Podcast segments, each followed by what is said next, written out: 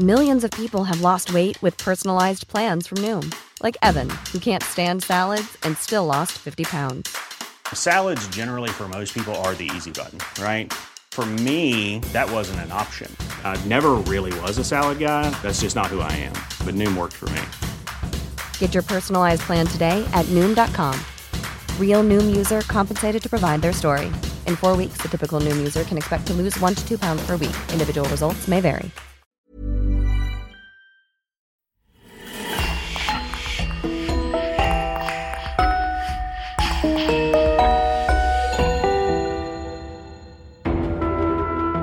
Bonjour et bienvenue pour une nouvelle affaire criminelle.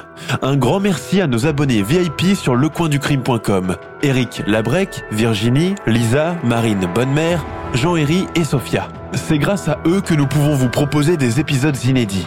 N'oubliez pas que vous pouvez aussi simplement et rapidement débloquer des dizaines d'épisodes inédits en vous abonnant directement sur Apple Podcast. C'est important pour nous car comme vous le savez, le coin du crime survit à 100% grâce à nos auditeurs. On vous remercie infiniment et on commence. Les histoires obscures des sorciers et des djinns sont nombreuses. Pourtant, il est souvent difficile de faire la part des choses, les frontières entre le réel et le fictif étant souvent floues. L'histoire que je vais vous raconter aujourd'hui est quant à elle bien réelle et son protagoniste et témoin principal encore vivant. Le parcours effrayant et singulier du sorcier yéménite Daoud Farhan ne ressemble à aucun autre. Un univers dans lequel se dégrade l'instinct et se trouble la relation entre l'humain et le djinn, où toutes les valeurs, tous les repères de l'homme sont chamboulés. Jusqu'à quel point ira-t-il pour les satisfaire et surtout, à quel prix?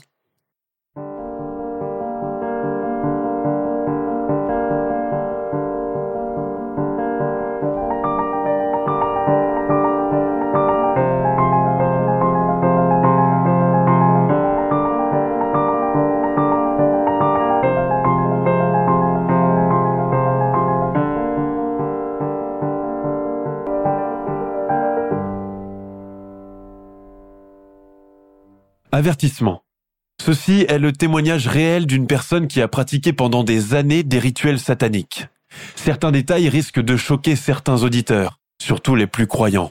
Notre but est de vous faire parvenir cette histoire le plus fidèlement possible et telle qu'elle a été vécue, et non pas de choquer ou ébranler la foi d'une personne en particulier. Que sait-on du Yémen, sinon ce petit pays niché au sud de la péninsule arabique? Connu principalement dans l'actualité internationale pour la guerre qui y fait rage depuis des années et l'extrême pauvreté de sa population. Le peuple yéménite est pourtant l'un des plus anciens de l'histoire de l'humanité. Ses origines remontent bien avant Jésus-Christ, lorsque le pays s'appelait encore le royaume de la reine Saba et du roi hébraïque Salomon, cité aussi bien dans la Bible que dans la Torah et le Coran. Un pays aride, secret, méconnu, isolé et où le temps semble s'être arrêté. C'est ici que se trouve l'un des puits naturels les plus profonds du monde, le puits de Baraout, dont la légende raconte que c'est la porte des enfers et le lieu privilégié des djinns. Mais je ne vais pas m'y attarder maintenant, car nous aurons l'occasion de le rencontrer plus tard dans notre récit. Aujourd'hui, laissez-moi vous emmener dans l'une des régions les plus éloignées de cette terre de légende qu'est le Yémen. Araba est connu pour ses hautes montagnes et ses habitants ont conservé une nature humaine très simple et hospitalière. Rares sont les touristes et les visiteurs qui passent par ici. La seule présence d'un véhicule étranger avec à son bord des personnes venues d'ailleurs suscite l'engouement général, chacun voulant inviter et partager ce qu'il a avec ses hôtes qui ont bien daigné visiter cette modeste région. Mais la verdoyante Araba n'est qu'une route de passage que le visiteur laisse derrière lui avec regret. Il faut encore bouger jusqu'au village de Kidra après avoir affronté des routes impraticables.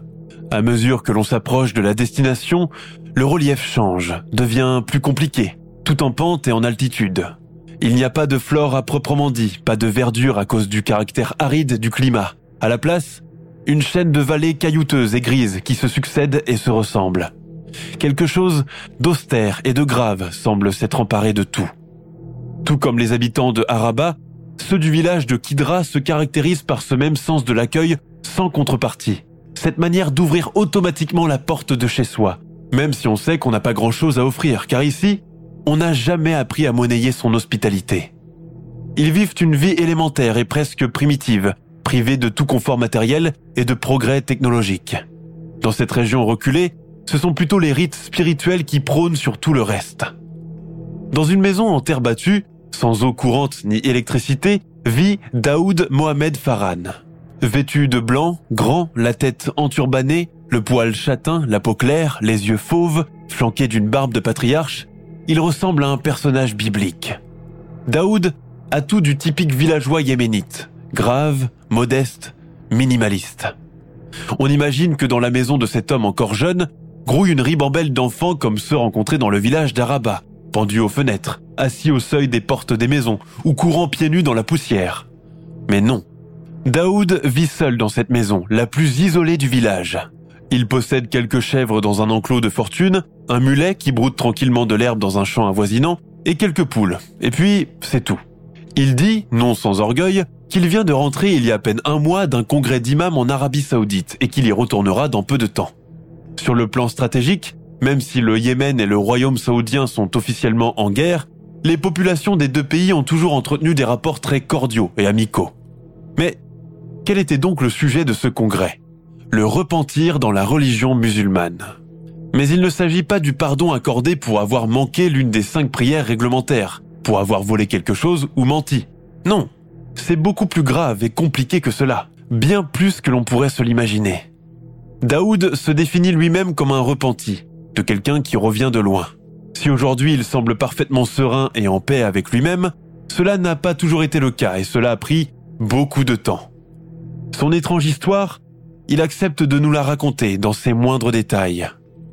L'enfance de Daoud commence dans cette campagne yéménite en flanc de montagne. Au plus loin qu'il puisse se rappeler, il a toujours souffert, lui et sa famille, d'un grand dénuement.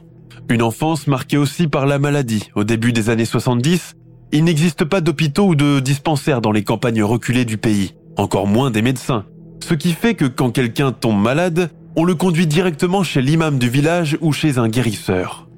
Mais il se trouve que le père de Daoud possède lui-même des dons particuliers, entre guillemets, et veille à prodiguer des soins à sa famille sans l'intervention d'un tiers. Quand l'un de ses enfants a de la fièvre, il déclare qu'il est touché par le mauvais œil. Il s'empare alors d'un récipient d'eau bouillante, en avale une gorgée, avant de le recracher sur le visage du petit malade. La nuit, la fièvre tombe, et le lendemain, l'enfant retourne jouer devant le pas de la porte comme si de rien n'était. J'ai eu une enfance très dure.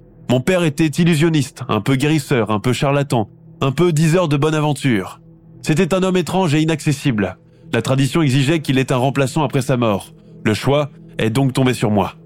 Dans l'islam, la sorcellerie sous toutes ses formes est associée au péché ultime du tchirk, qui veut dire l'association, une manière de remettre en question le pouvoir divin.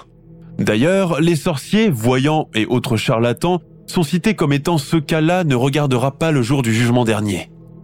S'ils sont décriés par les plus croyants, les sorciers sont néanmoins craints et respectés par ceux qui croient aveuglément en leur pouvoir, à l'instar des clients du père de Daoud. Les femmes viennent le consulter pour avoir des enfants de sexe masculin, pour des problèmes de frigidité, pour éloigner une voisine trop envieuse, pour faciliter un mariage ou au contraire, le détruire, ou encore pour empêcher une belle-mère trop présomptueuse de continuer à faire sa loi. Les hommes, moins nombreux que leurs congénères féminines, viennent surtout pour des problèmes liés à l'impuissance sexuelle. Bien souvent, il s'agit d'un problème de prostate chez les sujets les plus âgés, ou encore d'un simple blocage entre guillemets chez les plus jeunes qui viennent à peine de se marier.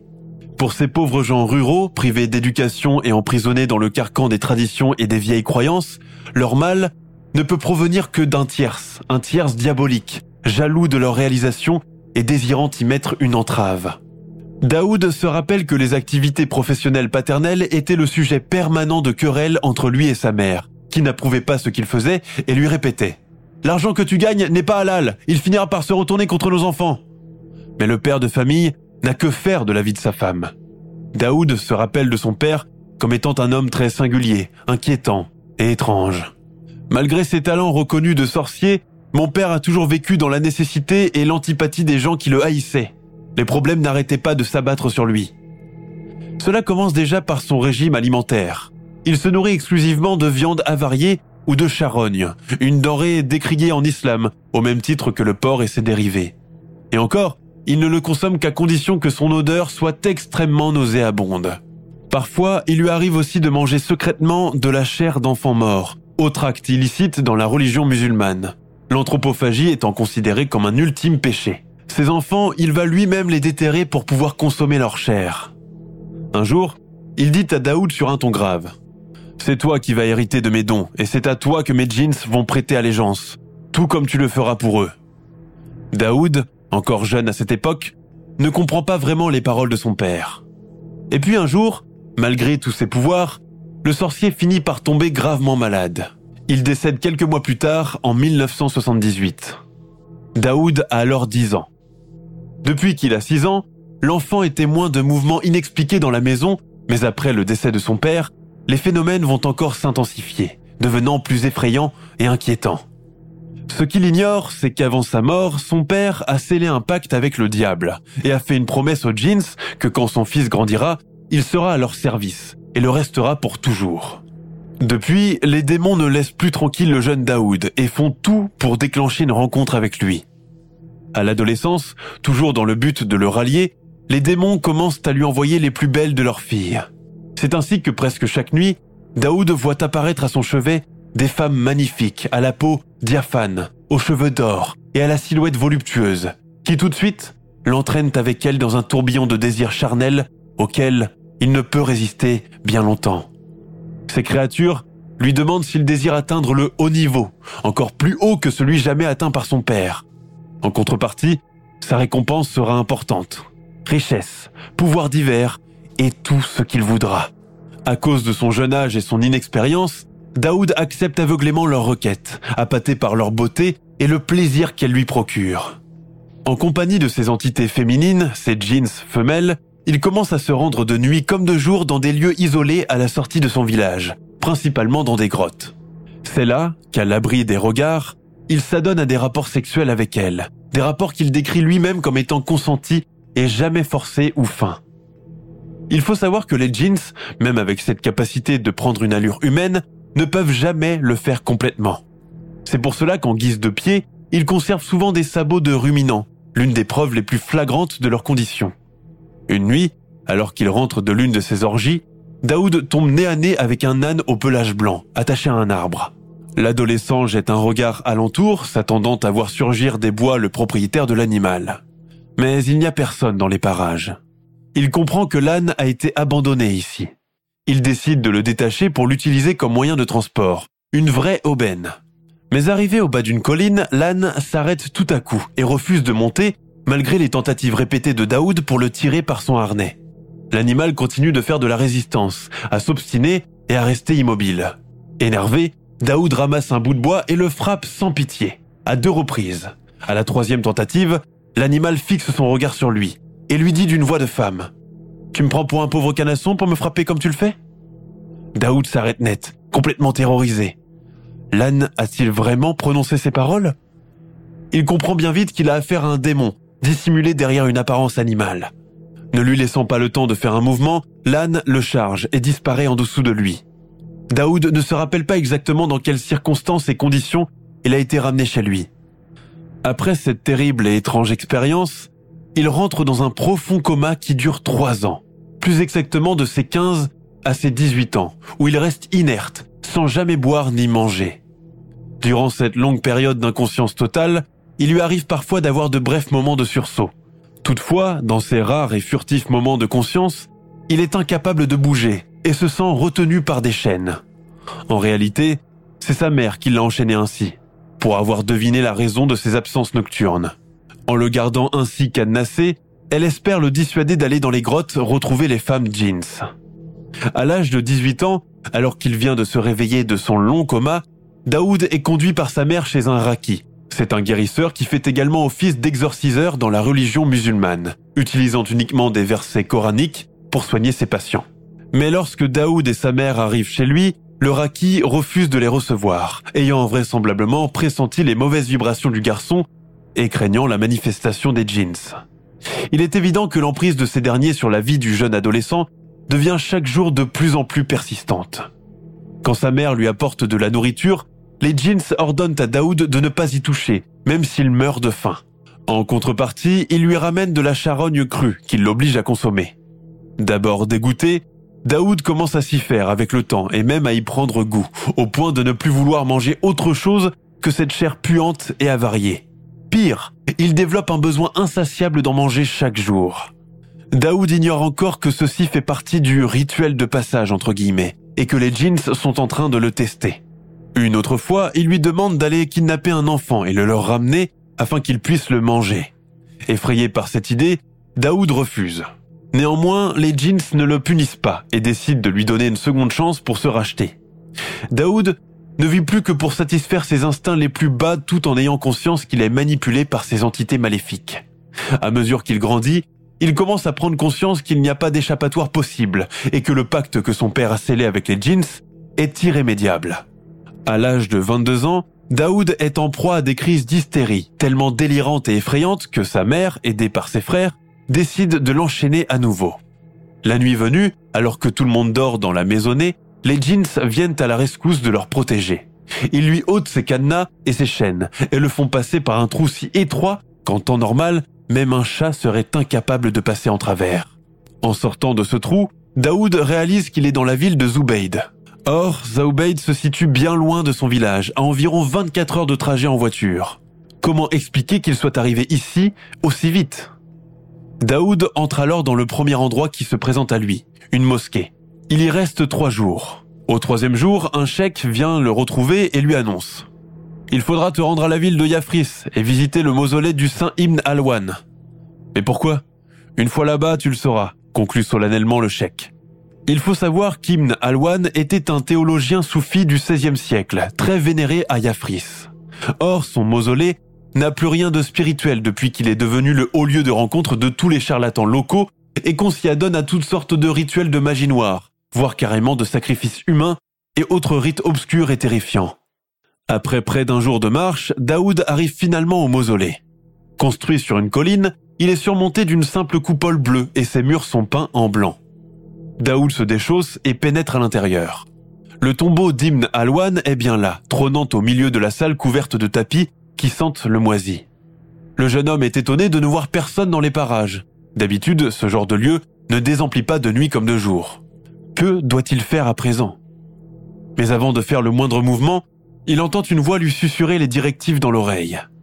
Tu vas lire les versets en l'honneur de Malak al-Jahan, le roi des djinns, et tu vas prier dans le sens inverse de la Mecque.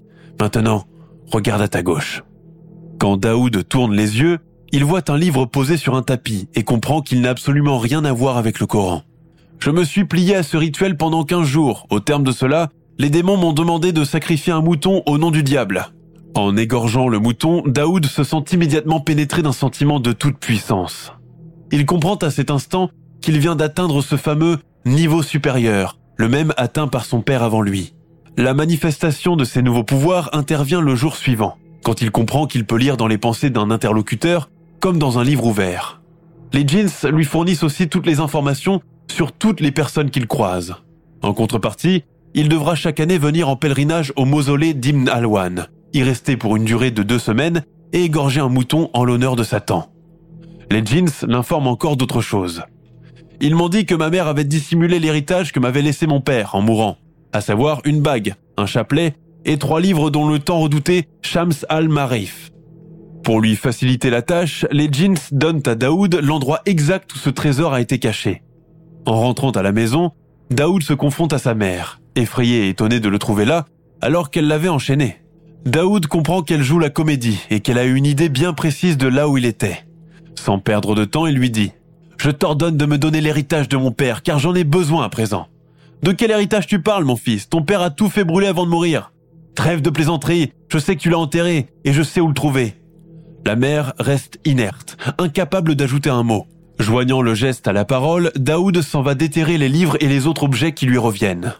Parmi eux figure l'ouvrage de Shams al-Ma'arif, en français Soleil ou lumière des connaissances, considéré dans le monde musulman comme un livre maudit. Shams al-Ma'arif est en fait un grimoire pour atteindre la spiritualité ésotérique. Écrit vers le 12 ou 13e siècle par Ahmad el-Bounia à l'époque de l'Égypte ayoubide, il est divisé sous sa forme contemporaine en deux volumes, Shams al-Ma'arif al-Kubra et Shams al-Ma'arif al-Sugra, le premier étant le plus grand des deux. Les premiers chapitres sont une forme d'introduction pour le lecteur afin de le familiariser avec les carrés magiques et la composition de nombres et d'alphabets ésotériques pour pouvoir communiquer avec les entités invisibles telles que les djinns, les anges et les esprits. Daoud se met à étudier avidement le contenu de l'ouvrage pour pouvoir passer à la deuxième étape de son périple, la retraite. Je me suis retiré loin de tout et de tout le monde, seul dans une grotte avec pour tout bagage mes livres de sorcellerie et deux Corans. Plus tard, j'ai pris l'habitude de me réunir dans ce même endroit avec les démons. Nous nous mettions d'accord sur les services qu'ils allaient me rendre et ceux que j'allais leur rendre en retour. La suite dépasse l'entendement et risque de choquer. Mais ceci est le témoignage véridique de la personne qui l'a vécu et je me dois de vous le rapporter tel quel. Dans cette grotte froide, noire et silencieuse, Daoud s'adonne à des actes d'hérésie en déchirant les deux livres saints et en utilisant leurs pages en guise de lit pour s'allonger ou encore s'essuyer avec. Il reste dans cette grotte pendant 40 jours, sans jamais en sortir une seule fois. Durant cette période, il continue à être visité par les femelles jeans avec lesquelles il a régulièrement des rapports sexuels. Daoud doit néanmoins se conformer à une règle stricte pendant cette retraite. Ne pas chercher à se laver ni approcher aucune source d'eau. Au 40e jour, il reçoit finalement la visite de Satan en personne. Ce dernier lui demande Qu'attends-tu de moi et quelle est ta requête? Daoud lui répond Je veux avoir des djinns sous mes ordres pour pouvoir travailler en tant que sorcier. Mais Satan disparaît à ce moment, sans prendre le temps d'écouter sa réponse.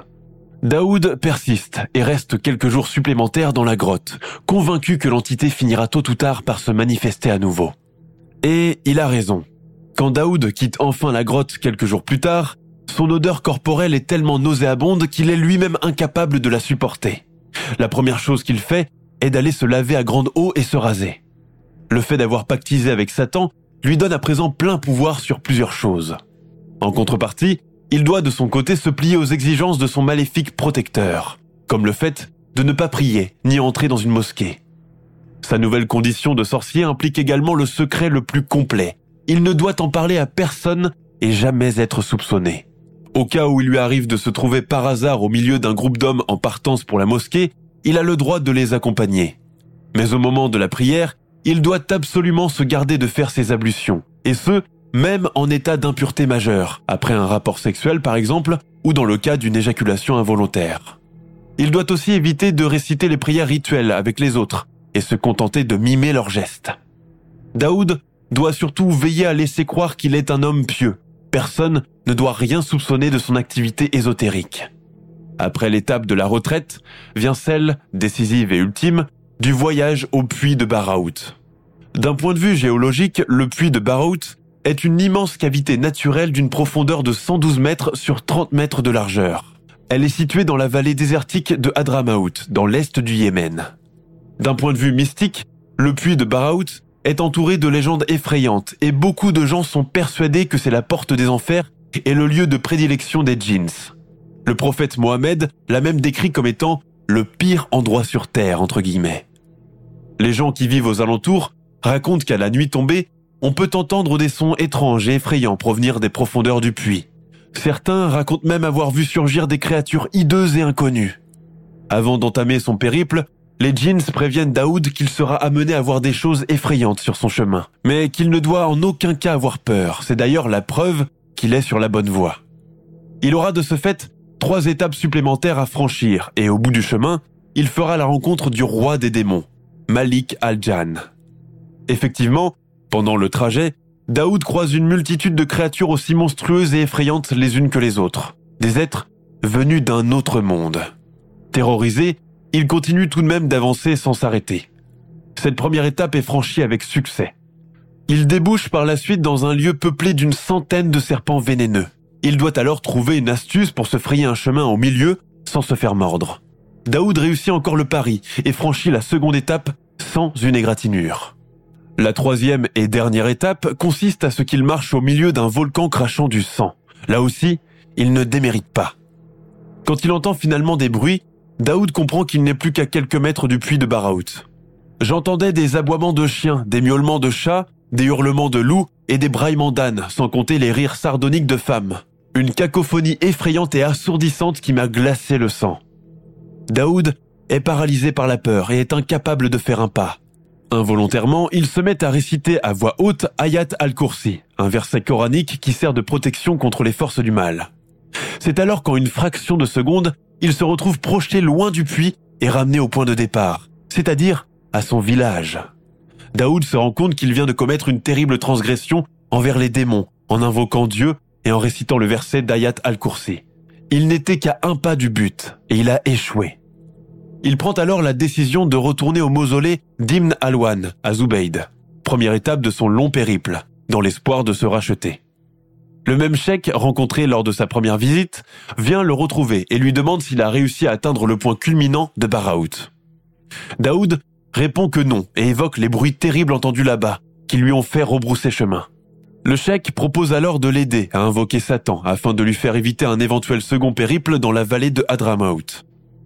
Daoud va chercher un mouton qu'il sacrifie sur les marches du mausolée. Après cela, toujours épaulé par le cheikh, il se met à réciter les incantations pour attirer et faire venir Malik al-Jan. Au bout d'un moment, son compagnon lui dit doucement ⁇ Il est là, dans la pièce à côté. Va donc le retrouver pour réclamer son pardon. Quand il pénètre dans la pièce voisine, il trouve un homme âgé, tout de blanc vêtu, avec une barbe blanche qui lui arrive jusqu'au rein. Il ne prononce pas un mot. Daoud raconte. Je me suis empressé de me prosterner sur son pied droit, tandis qu'il mettait son pied gauche sur ma tête. De cette manière, il réussit enfin à prêter allégeance aux démons. Désormais, plus rien ni personne ne pourra s'opposer à sa volonté, et il aura tout en son pouvoir. Il aura aussi le droit d'exercer officiellement, entre guillemets, en tant que sorcier. De retour à son village, Daoud, fort des pouvoirs qu'il a en main, commence à attirer une clientèle qui afflue de différents endroits du pays. Les sujets restent inchangés. On vient demander son avis au sujet d'argent, de mariage ou de problèmes liés à la procréation. Il est aussi amené à fabriquer des talismans et des concoctions. En présence de ses clients, Daoud se retire toujours dans une pièce voisine et fait mine de faire ses ablutions alors qu'en réalité, il en profite pour se souiller davantage.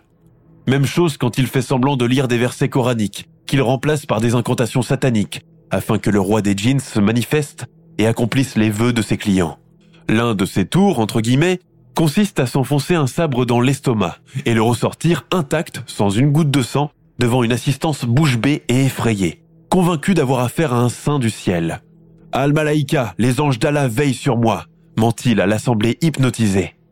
Pourtant, un jour qu'il accomplit le tour du sabre chez lui, devant un petit groupe de gens, un homme dans l'assemblée, devinant certainement que Daoud est un sorcier, se met à réciter à voix basse le verset d'Ayat al-Kursi. À ce moment, tous les djinns protecteurs présents dans la pièce, mais tout de même invisibles aux autres, prennent la fuite. Leur départ précipité fait que le sabre finit véritablement par pénétrer l'abdomen du sorcier et le blesser grièvement. Suite à cette mésaventure, Daoud est hospitalisé pendant un certain temps. Malgré la gravité de la blessure, sa vie est sauve.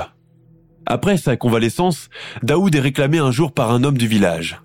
Il se passe de drôles de choses dans ma maison. Peux-tu venir faire une roquia chez moi? demande cet homme. Une roquia veut dire exorcisme. Daoud accepte. Quand il se rend dans cette maison, à peine le seuil franchi, il sent son corps lourd et engourdi, et est pris d'une fatigue intense et inhabituelle. Tout le monde sait que Daoud ne dort jamais la nuit ou sinon que quelques heures à l'aube. La fatigue s'intensifie et il demande à être conduit dans une pièce afin de se reposer un moment. On le fait alors entrer dans une chambre un peu éloignée des autres pour ne pas être dérangé. Une fois allongé, le sorcier sombre dans un profond sommeil, comme il l'a rarement fait. Pourtant, ce sommeil n'est pas de tout repos. En premier lieu, il sent son corps devenir très froid. Il ignore s'il s'agit d'un rêve ou de la réalité. Toutefois, il se sent parfaitement lucide. Il se voit mort et allongé, puis voit venir un groupe d'hommes pour porter sa dépouille à la mosquée du village. Il les voit en train d'effectuer la prière du défunt. Cela a l'air tellement réaliste qu'il entend même les gens parler de lui. Il ne mérite pas d'être enterré ni compris pour lui, c'est un mécréant de la pire espèce, dit l'un. Son châtiment dans la tombe sera terrible avant le châtiment d'Allah, ajoute un autre. À cet instant, Daoud sent qu'on lui recouvre le corps de terre. Complètement enseveli, il se retrouve dans l'obscurité totale de sa tombe. Il raconte qu'il est resté des heures dans le noir avant d'entendre un grand fracas, un bruit de tonnerre tellement fort que cela l'a figé de peur. À ce moment, deux grandes créatures ailées et asexuées lui apparaissent. Il entend distinctement le bruit du battement de leurs ailes, mais n'arrive pas à distinguer leur visage. Tout ce qu'il sait, c'est qu'elles lui font très peur. Les deux créatures probablement l'archange Gabriel et Azraël, l'ange de la mort, lui posent les questions suivantes. Quel est ton Dieu? Quel est ton prophète? Quelle est ta religion? Mais Daoud est incapable de prononcer la moindre parole. Il est tellement terrorisé qu'il en oublie son nom. Il raconte. De toute façon, que pouvais-je leur dire? Que j'invoquais le diable et me prosternais devant lui? Non, je ne pouvais pas dire cela. Alors j'ai préféré garder le silence. Les deux anges ordonnent alors à Daoud de se lever et faire ses ablutions pour pouvoir prier Allah. Il voit alors apparaître un seau d'eau à sa disposition. L'eau de ce seau était tellement bouillante que si je me risquais à y mettre la main, la peau s'en décollait. Il tente alors de s'enfuir, mais on le saisit fermement et le jette dans cette eau bouillante. Cela me paraissait tellement réel et je sentais la brûlure si intensément que j'ai poussé un cri de douleur tellement fort qu'il a réveillé tous les gens de cette maison. Daoud se réveille à cet instant et remarque qu'il est entouré par tous les habitants de la maison où il était censé venir faire un exorcisme. Il les rassure en leur disant qu'il a juste fait un terrible cauchemar. Les jours suivants, le souvenir de ce rêve continue d'ébranler Daoud, l'incitant à se poser plein de questions. Serait-ce le diable qui est derrière tout ça? Mais content de ne pas le voir se prosterner devant lui plus souvent, il lui a un avertissement? Ou est-ce plutôt Allah qui lui a montré ce qu'il attendait à sa mort? Quand il s'endort, Daoud fait un rêve aussi inquiétant et étrange que le précédent. Cette fois-ci, ce n'est pas lui, mais bien son père qu'il voit, allongé dans son cercueil, entouré par les fidèles à la mosquée. Il le voit encore dans l'obscurité de sa tombe, puis devant ce même seau d'eau bouillante, en train d'effectuer ses ablutions, la chair rouge et à vif. Il se tourne à cet instant vers lui, le regarde droit dans les yeux et lui dit ⁇ Mon fils, fuis, laisse tomber toute cette sorcellerie, prie Allah le miséricordieux et retourne sur le droit chemin, car ici, les démons ne te seront d'aucun secours. À son réveil, Daoud éclate en sanglots et reste ainsi prostré une bonne partie de la matinée, à pleurer sans discontinuer. Je regrettais chaque seconde dédiée à l'adoration du diable. En faisant ces deux rêves, j'ai compris qu'Allah m'accordait son pardon à la seule condition que je revienne sur son chemin et que je me repentisse de mes péchés. Daoud tente alors de se lever pour aller faire ses ablutions et prier, mais son corps ne suit pas. Il sait que ce sont les djinns qui le retiennent comme ça l'empêcher de faire le moindre mouvement. Au bout d'un long moment de lutte, il parvient à se mettre debout difficilement et aller à la salle de bain. Là, il ouvre le robinet, voit couler l'eau. Il se sent pénétré d'une grande émotion. Pour la première fois de sa vie d'homme, il s'apprête à faire ses ablutions comme le veut le rite musulman, et non pas comme il le faisait avant. Après cela, Daoud fait sa première prière destinée à Allah. Pendant qu'il se prosterne, son nez se met alors à saigner. Bien que dans l'islam le sang soit un annulatif de la prière, dans le cas des menstruations par exemple, Daoud continue tout de même à prier, ayant conscience que ce sont les démons qui lui ont fait cela afin d'entraver sa prière. Daoud les voit se matérialiser devant ses yeux, sardonique et menaçant, le menaçant de se venger s'il continue à prier Dieu. Mais il n'en a cure et fait mine de ne pas les voir. Pour l'inciter au péché, les djinns se transforment alors en femmes éblouissantes qui se mettent aussitôt à se caresser et s'embrasser entre elles pour attirer son attention et le conduire à un état d'impureté et annuler sa prière. Là, encore, il résiste et continue obstinément à prier de plus belle sans les regarder. À ce moment, la prière du Fajr retentit. Tous les démons qui dérangeaient Daoud jusqu'ici commencent à disparaître les uns après les autres. Mais loin de retrouver une paix intérieure après ces événements, l'existence de Daoud connaît un revirement infernal. Les djinns, vindicatifs, sont bien résolus à faire de sa vie un enfer. Chaque jour, il les voit apparaître sous différentes formes, animaux, monstres, et même parfois sous forme de membres proches de sa famille. Les djinns poursuivent Daoud jusque dans ses rêves, où ils le menacent. Ils le mettent alors devant un ultimatum, choisir entre le repentir ou sa femme et ses enfants. Au cas où il décide de rester avec les démons, ils promettent de l'élever à un degré plus supérieur encore, mais surtout, sa famille restera auprès de lui.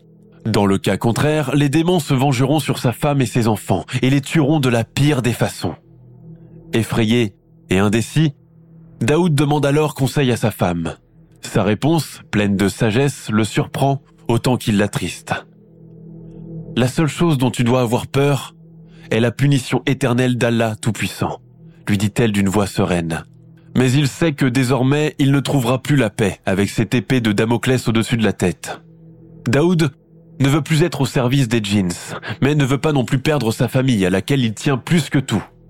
Désespéré à chercher de l'aide extérieure, il prend contact avec des imams et des rakis pour demander leur protection pour lui et sa famille. en vain. Leurs prières ne peuvent lui être d'aucun secours pour la simple et bonne raison qu'il est allé trop loin dans l'adoration de Satan. Il lui faudra alors beaucoup souffrir pour espérer obtenir un jour la miséricorde divine. Daoud sait qu'à présent il est trop tard pour faire la moindre chose et qu'à cause de lui, sa famille est désormais condamnée et à la merci de la vengeance des démons. Leur vengeance ne se fait pas trop attendre d'ailleurs. Et cela commence avec son fils aîné, qu'il tue devant ses yeux, pendant un repas de famille. L'enfant se met tout à coup à gonfler et sa peau se déchire de tout parts. Finalement, ses yeux sortent hors de leurs orbites et éclatent. Daoud perd connaissance après avoir assisté à cela. Mais les jeans, bien décidés à faire plier leur ancien serviteur, décident de lui donner une seconde chance, entre guillemets. Soit il retourne avec eux, soit ils tueront encore son second fils. Pendant que Daoud fait sa prière, ils lui disent ⁇ Si tu arrêtes de prier tout de suite, nous te laissons. Malgré toute la peine et la douleur que ce choix lui impose, David refuse de revenir avec eux et déclare être prêt à endurer leur châtiment jusqu'au bout. Ils peuvent sacrifier son fils. Les démons, visiblement très mécontents, tuent son autre fils. Ils reviennent encore vers lui, reposent leurs questions et tentent encore une dernière fois de lui faire changer d'avis. Il se trouve que la femme de Daoud est enceinte de leur troisième enfant et bientôt à terme. Les jeans décident de la laisser en vie jusqu'à son neuvième mois de grossesse. Un matin, Daoud découvre que le ventre de sa femme s'est aplati et que l'enfant qu'elle portait a disparu. Effaré, il l'emmène d'urgence à l'hôpital. La réponse du médecin le laisse bouche bée. Mais monsieur, votre femme n'était même pas enceinte. Daoud comprend alors que le médecin n'y est pour rien. Il décide alors de conduire sa femme chez un exorciseur, un raki. Ce dernier commence à réciter des versets coraniques de purification quand soudain, la femme de Daoud ouvre grand la bouche et se met à parler dans une voix rauque et étrange. Le djinn, qui a pris possession de son corps, est celui qui parle à travers elle. Il déclare que c'est lui qui a mangé le fœtus. Je ne quitterai pas son corps avant de la tuer et de manger son foie, menace-t-il. La femme de Daoud se tourne vers lui et lui dit avec cette voix caverneuse C'est ta dernière chance pour sauver le dernier membre de ta famille. Reviens vers nous. Mais il refuse, le cœur gros. Sa femme décède dans des douleurs épouvantables, dévoré de l'intérieur comme annoncé par l'entité. Voilà désormais notre ex-sorcier sans famille, sans pouvoir, sans rien ni personne. Ce qui l'aide à tenir, c'est cette foi inébranlable qui commence à le pénétrer. Je suis sûr qu'Allah Tout-Puissant pouvait sauver ma femme et mes enfants, mais je devais subir le châtiment de les perdre. C'était l'épreuve à passer pour prouver que mon repentir était sincère. À la fin des années 90, Daoud Mohammad Farhan a été interviewé pour la première fois par la télévision saoudienne, qui s'est déplacé expressément au Yémen pour pouvoir le rencontrer. Depuis, il est devenu la coqueluche des assemblées portant sur la question du repentir dans l'islam, et il a été invité dans la plupart des pays du Golfe pour raconter sa singulière histoire. Le grimoire Shams al-Ma'arif, réputé pour être maudit et faisant d'emblée de son lecteur un apostat, est officiellement interdit de vente dans la plupart des pays arabes et musulmans, même si des copies continuent de circuler sous le manteau. Aujourd'hui, il existe des traductions de l'ouvrage en anglais, en turc et en ourdou. En 2017, sort le livre autobiographique de Daoud Mohammad Farhan, intitulé Quand j'étais sorcier. Aujourd'hui, il reste tout de même difficile de prouver si tous les événements vécus par l'ancien sorcier sont bien réels ou partiellement exagérés, voire carrément inventés. Dans le monde musulman, son repentir a pourtant été salué avec respect et l'histoire de sa vie décrite comme étant riche en enseignements, servant de leçon pour tous ceux ou celles qui seraient tentés un jour de pactiser avec le démon. Daoud vit toujours dans son petit village yéménite, loin de tout confort matériel, bien décidé à se racheter en se rapprochant le plus possible de son créateur.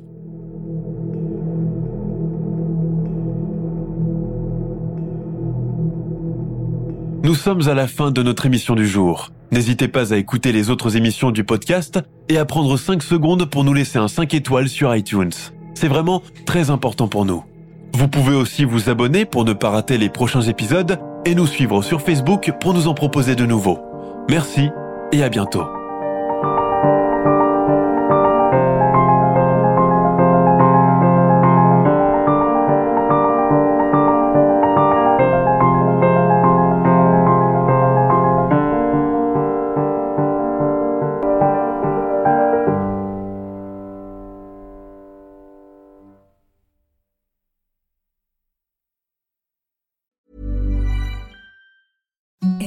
The softest sheets you've ever felt. Now imagine them getting even softer over time. That's what you'll feel with Bowl and Branch's organic cotton sheets. In a recent customer survey, 96% replied that Bowl and Branch sheets get softer with every wash. Start getting your best night's sleep in these sheets that get softer and softer for years to come. Try their sheets with a 30-night guarantee. Plus, get 15% off your first order at bowlandbranch.com. Code BUTTERY. Exclusions apply. See site for details.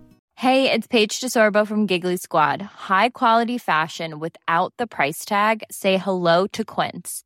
I'm snagging high-end essentials like cozy cashmere sweaters, sleek leather jackets, fine jewelry, and so much more. With Quince being 50 to 80% less than similar brands.